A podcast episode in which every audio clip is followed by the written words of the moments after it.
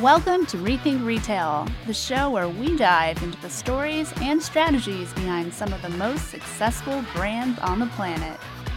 From brick and mortar giants to e commerce disruptors, we uncover the secrets to their success and deliver the keys to true retail transformation.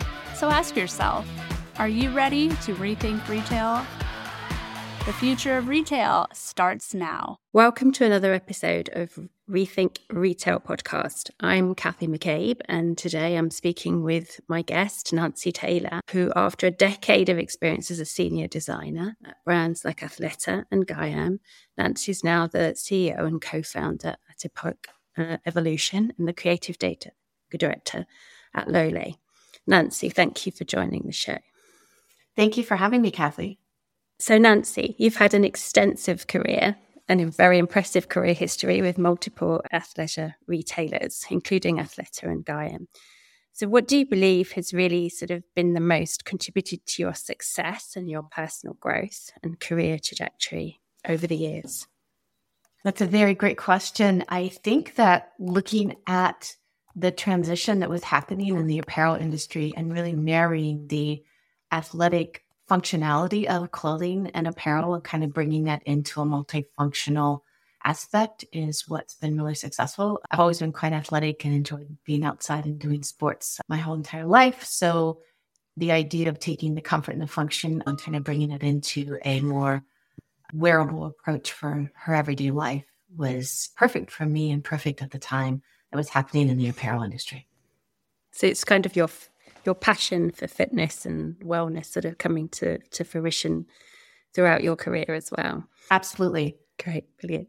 What what kind of is inspired you to, you know, obviously after the time that you've spent at other brands in terms of to, for you and your co-founder to launch Époque Évolution?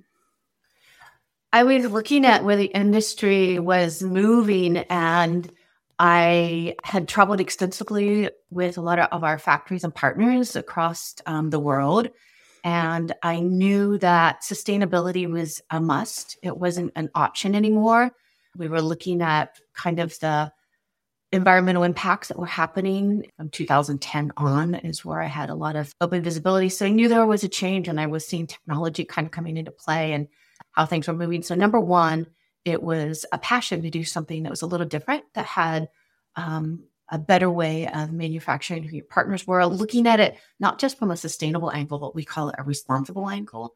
The responsible was an umbrella that kind of encompassed everything from not just your raw materials, but the partners, um, the resources that made your clothes and all the pieces that put it together. So that was one. And then the other part was looking at the segmented fashion industry where you had your purely athletic apparel. Then you had your dress apparel that was for work and it needed to be dry cleaned and it was fussy and you wouldn't put it in a suitcase when you traveled, but yet you would roll up your yoga pants and kind of shove them in there. The ease of being able to machine wash or hand wash apparel versus dry cleaning things. So a lot of those were driving this need for a bit of a fashion line that had that functionality that was happening in the active apparel, but not just segmenting her apparel. So would it be something where you could have a black pair of pants where you were traveling, you had limited suitcase, where you could actually have a pant that looked like a trouser, but it actually could function in a an athletic class or for your hike, and it didn't have to be a separate bucket for each of them, but looking down at a simplified way of how she was wearing her apparel. So there's two passions married into the the birth of the brand. It's a great concept, and I think you know that kind of more relaxed, how fashion can be both relaxed and stylish, and how that then comes together with, you know, in, in terms of quality and the look and feel of a garment and, and how that makes you feel and how that makes you feel good as well.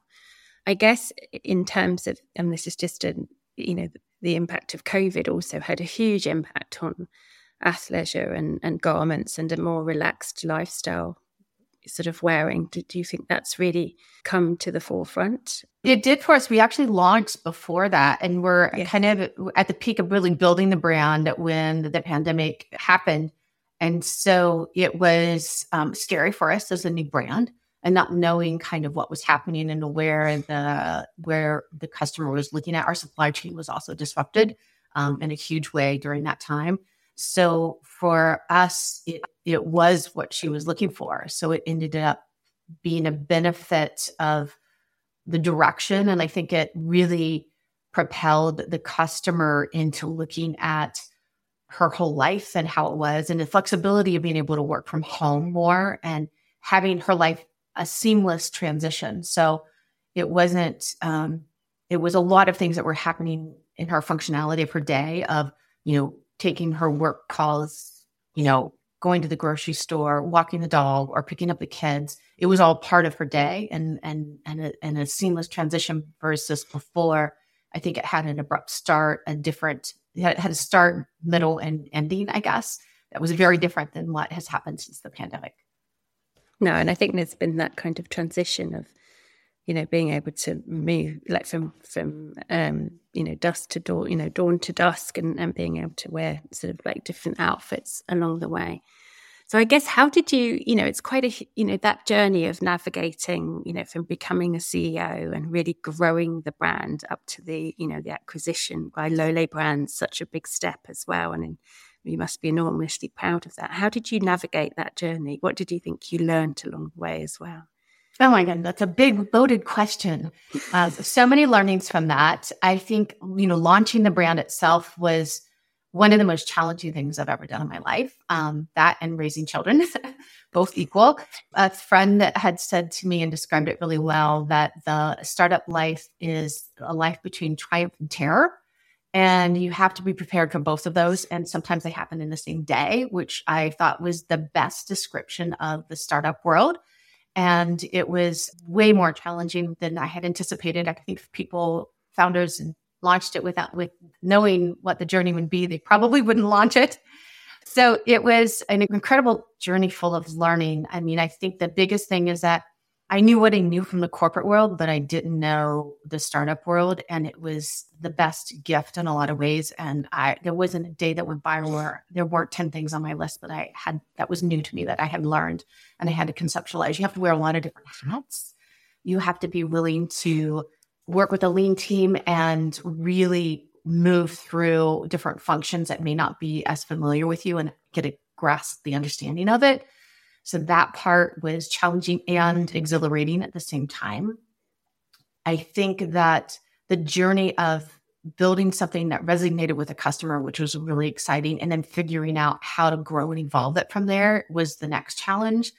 So, what was great is that we were able to successfully grab a kind of a cult following and an audience. And then all of a sudden, it's like, oh, wow, we need a lot more inventory. We need a lot more marketing. It was more and more that, that was was kind of getting i guess in order to grow it was that looking at how you could do it successfully. We had a lot of supply chain disruptions through the pandemic. And so that was in itself a challenge. And when we would load when we would land um, a new shipment then it would quickly sell out. And then the timing was sometimes delayed two or three months because of that. And then the war broke out. Most of our production was in europe at the same time. So that also affected our supply chain during that time. So it was a very bumpy um, ride of trying to figure out how we maneuver through all of the brick walls that were put in front of us. Um, so that journey was great. And then we got to a place where we really were looking for a partner that could help us grow and somebody that could bring in the resources that we were um, really challenged on from the you know the marketing team and having a broader reach of where we knew the brand could go and so at that time, um, Lolë Brands was a great partner that would offer those um, support systems to us. And it's been an exciting partnership journey to see where the brand can go with the support of um, support of a, a, larger company behind us. and perhaps not wearing, although you are, have different roles, but not wearing quite so many hats. I guess it must be nice to, um, as a as the CEO of a startup, I I know that journey currently very um, in in real life at the moment. So it's uh, yeah, it's very much a, a, bit of a roller coaster ride at times. But um, and I guess you know, following that acquisition, which was such a you know a huge moment. Um, how do you now sort of look at balancing that role between being a CEO and a co-founder, and then also being sort of like the creative director at Lolë Brands? Right. So the brands have a lot of synergy, and um, I'm very familiar within the footprint of both. And the idea was to do a price differentiation within their brand portfolio. So really have a great team. It doesn't happen alone. So you have a team that supports um, all the design and the product development, and um, balancing out the pipeline calendar is uh, is probably the bigger challenge of figuring out the delivery and timelines and then how we go about it. So we, as a startup and a direct to customer business with Époque, could deliver and drop products when we received them. We weren't really relegated to a wholesale calendar or a schedule. And with the Lolë brands, there is the mix of both of them, and they do do a, a quite a large wholesale business. So your timelines become not your own and a, a, very different with that. Um, the interesting shift that we're seeing in the apparel, even with wholesale, is that the retail buyers want newness more often so that you do have more hmm. flexibility of when you drop your collections. So you can work closer to your pipeline calendar versus 18 months or two months out or two years out. Um, so that was a benefit that it just kind of has shifted within the industry. But I would say the biggest struggle is really in figuring out the team and then how the pipeline and the flow of both brands work.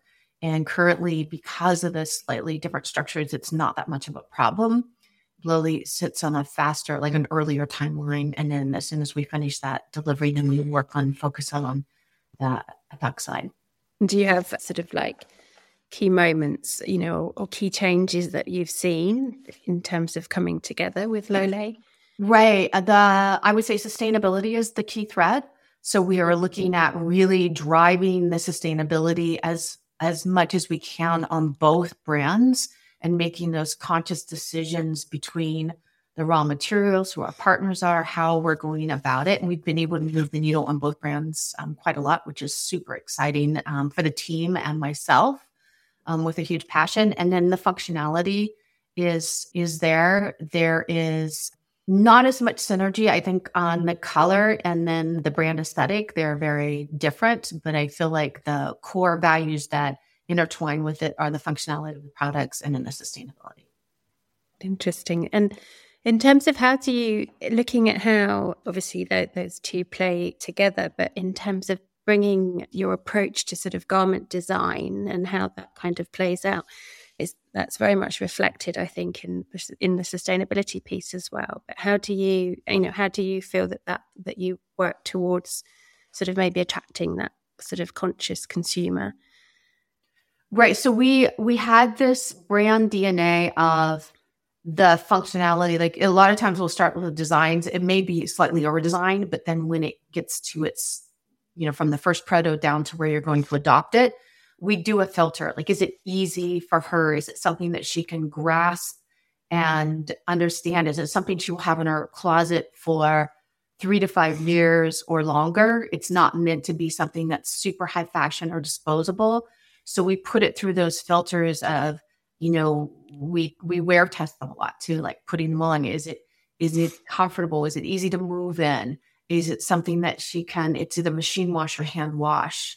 Those pieces had to vet it. And then we also looked at how people wear it, the different person. Like it didn't matter whether there was an age involved or the functionality. It's for the different facets of a life. Did it function for all of those? I always said you didn't need five pairs of black pants. You needed the one pair of black pants, and you maybe needed two of them. That the one pair that you can't wash enough and put back on, but you feel confident and comfortable in it every time you go. We all have them. And so the whole point of that brand was to really look at that and give her those core pieces that she can use and not dispose of. Like we gave her some new collection and she could mix it back in with it. And then for Lolë, the other part is again, it's more that athleisure lifestyle. And is it something that's not so fussy that she can't figure it out? And does she, does it, does it, again, does it function for that aspect of her life? So those are kind of the big key filters. And then both brands have a femininity about them. They're not they're not um, your ordinary um, outdoor or just a fashion brand. They have a slight twist to them. So it does have a little bit of femininity, a slight twist of fashion to it, but not so far out of reach that it's something that she's going to wear for a year and get rid of. No, there's, I think there's huge appeal and it's kind of, you know, something you can wear again and again. And I guess that's how you, where you're looking at, you know, maybe emphasizing more the function and the feature and the quality over, over the quantity so much where you can reuse different pieces and different garments throughout the year. Absolutely.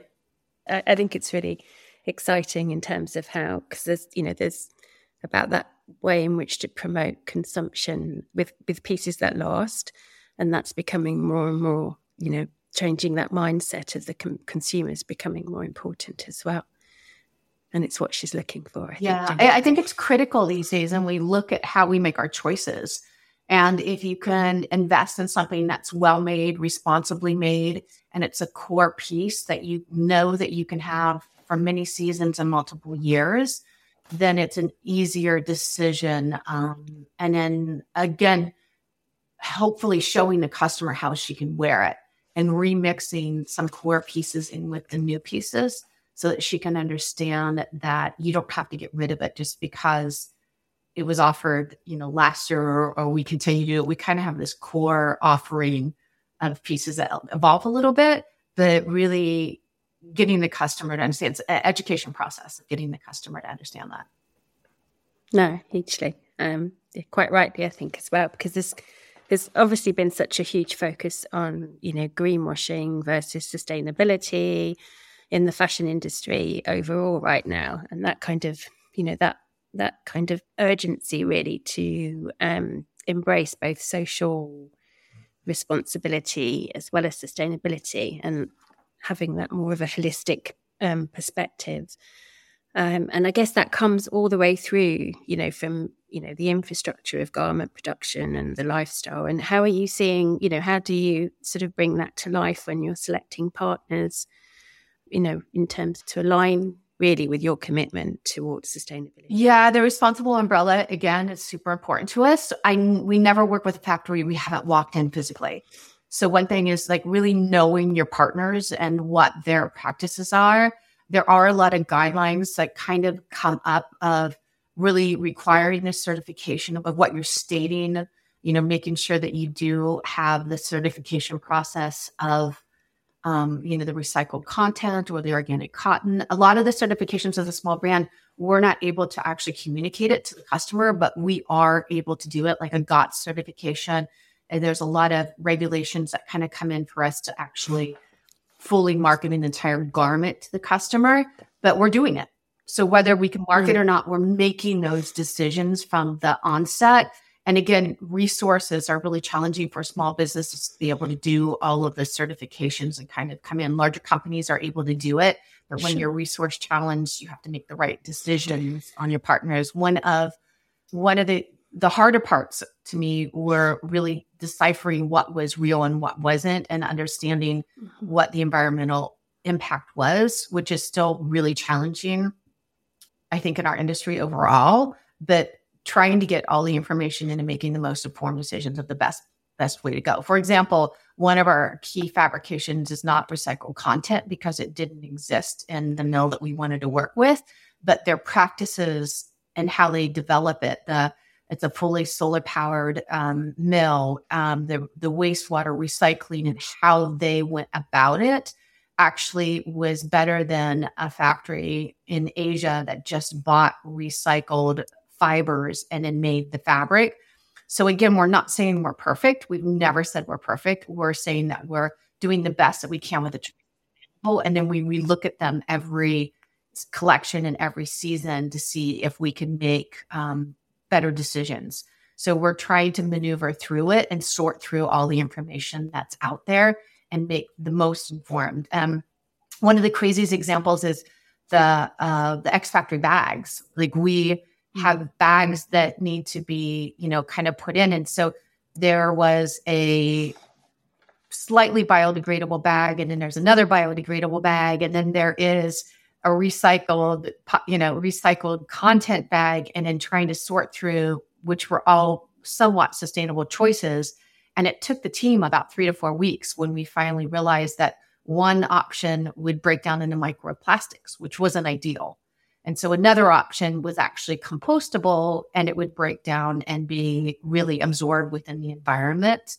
And then that was a better choice than just the plain recycled content. But it wasn't an easy decision. And you would think that those are the hmm. minor little pieces that kind of go into your decision process. But those are some of the most complicated ones, but yet they affect every product.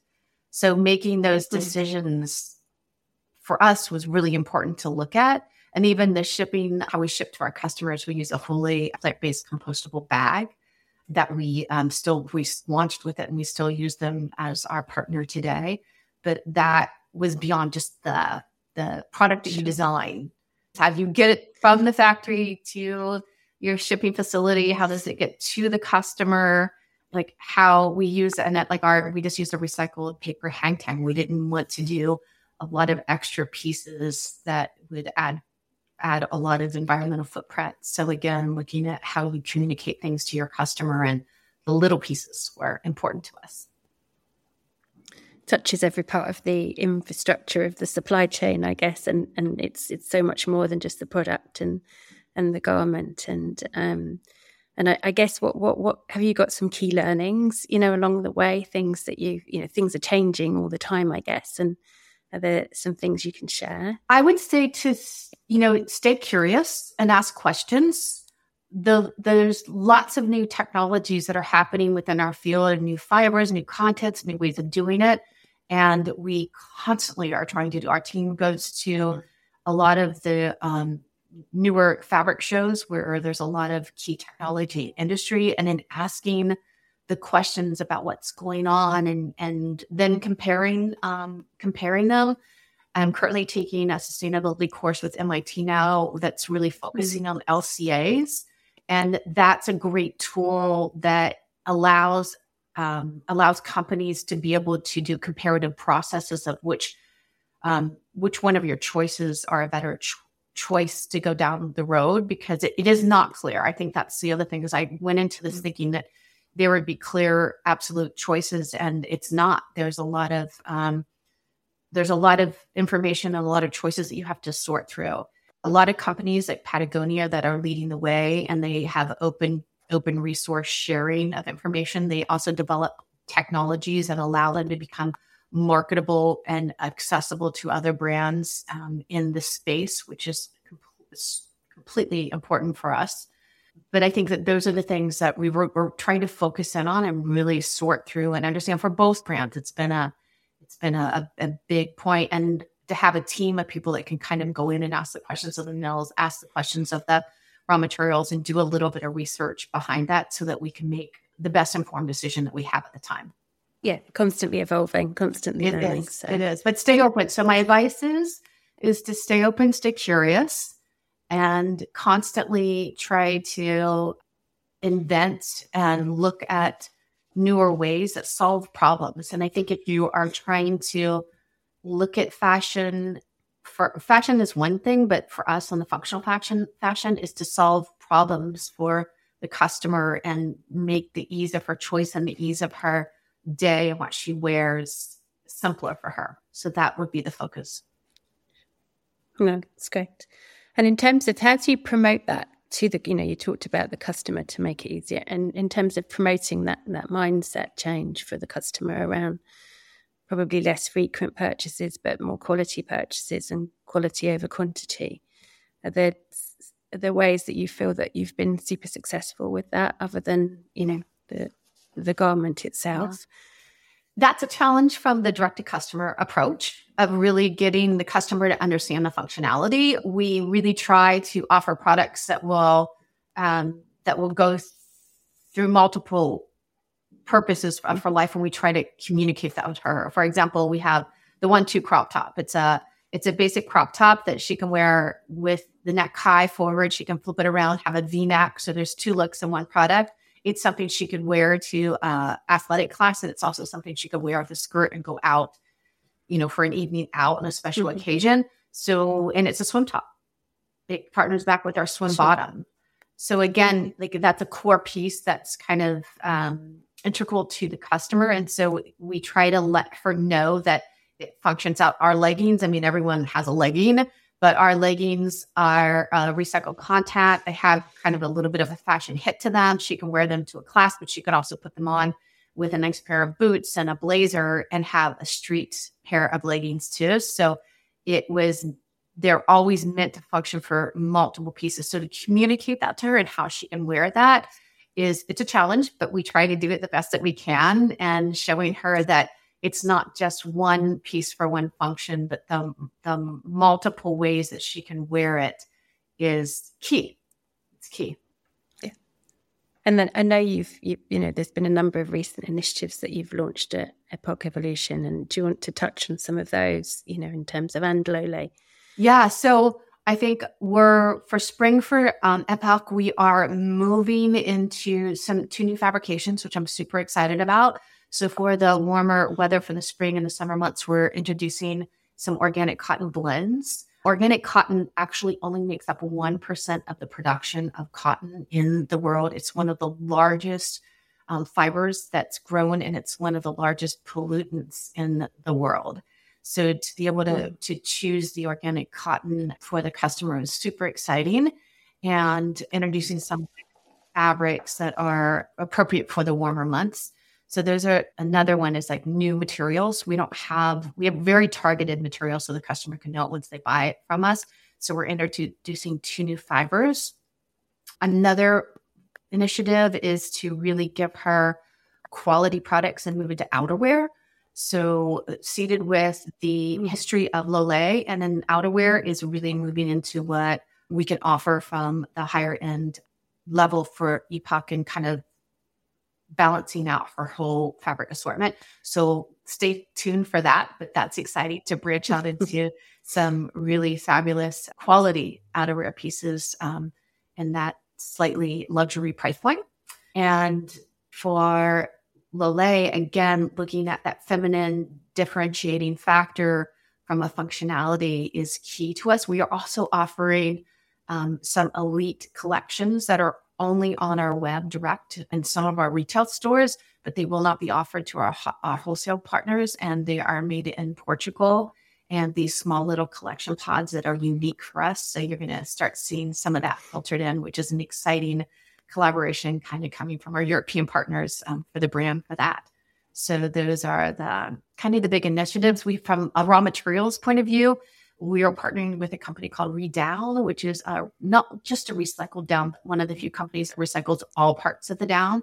So instead of investing in blend that is new fiber and recycled, this is a 100% recycled part. And they actually take even the stems and some of the byproduct and they recycle that down to um, a secondary source for like chicken seed and different things. So the entire um, recycled. So that's a partnership with both brands, which was really exciting. And then we are also moving some of our raw materials from fossil based base on the polyester and nylons to some bio based and some biodegradable ones. So the technology has been moving more and more in that direction. And so that's another exciting feature for us to deliver on both brands.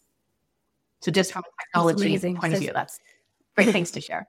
Huge, huge amounts of innovation and and also on you know obviously on the resale uh, you know you've recently launched the resale marketplace as well. How how's that working? And and and what, where do you see the future i think that's hugely important for for for us. We have been with our partner that ha- allowed us to be able to do this for a couple of years with puck and it gives the the customer a second life. The more you can keep the product and your initial offering into a wearable solution for the economy and the circular economy is hugely important. Give somebody who has a price threshold of coming into our brand at a slightly lower price point of some gently worn items. And it's peer to peer so that it can be transferred back and forth. It's a great um, concept, and it's super important for all brands to be able to do that and look at how you can give your garments a second life and how you can keep them in circulation as long as you can. I think it's a good, you know, uh, way to move forward and, and definitely helps with that kind of price point piece as well from the consumer perspective. What what do you feel that you're most proud of, perhaps, or most excited about, you know, with the future of Époque and Lolë? to me, I am I just have a passion of doing things differently, like really changing where we look at how we consume apparel, how we produce apparel, and really putting a focus with a team that is passionate about it behind it and making different choices. So be, being able to get the message out there and helping educate the consumers about that is really important. And not just, I know there is a lot of greenwashing, but I think it's important for consumers to understand and really know like we're not marketing it just to sell the garment. We started with the premise of that, and we're really passionate about offering those choices to the customer. So I think that that is a genuine kind of DNA of both of the brands.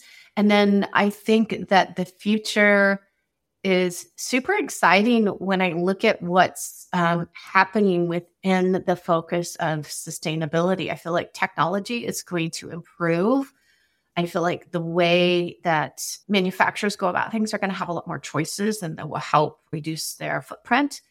And mm-hmm. I think that the raw material technology of how we're thinking outside of the box. And then the new part is how we can re- actually recycle full garments and keep that raw material back in the system is what I'm looking at in the future and how we can incorporate that in our brands. And I think it comes through very much so, you know, like the whole purpose and the mission behind what you're doing is just you know very much there from from an authenticity perspective and it comes through loud and clear. So it's really exciting to hear uh, um, about um, all of the new things as well as you know the the dna behind the brands which is great. So thank you so much you know really interesting speaking to you today and learning more about Époque and about lolë and about the history of the brands and yourself so thank, thank you, you Cathy much. it's been a pleasure Thank you for listening to the Rethink Retail podcast. Don't forget to join us next week for another episode. And if you're interested in being a guest on the show, apply at rethink.industries slash podcast guest. That's rethink.industries slash podcast guest. Follow us on Twitter at rethink underscore retail and show some love by subscribing on iTunes podcast app. Until next time.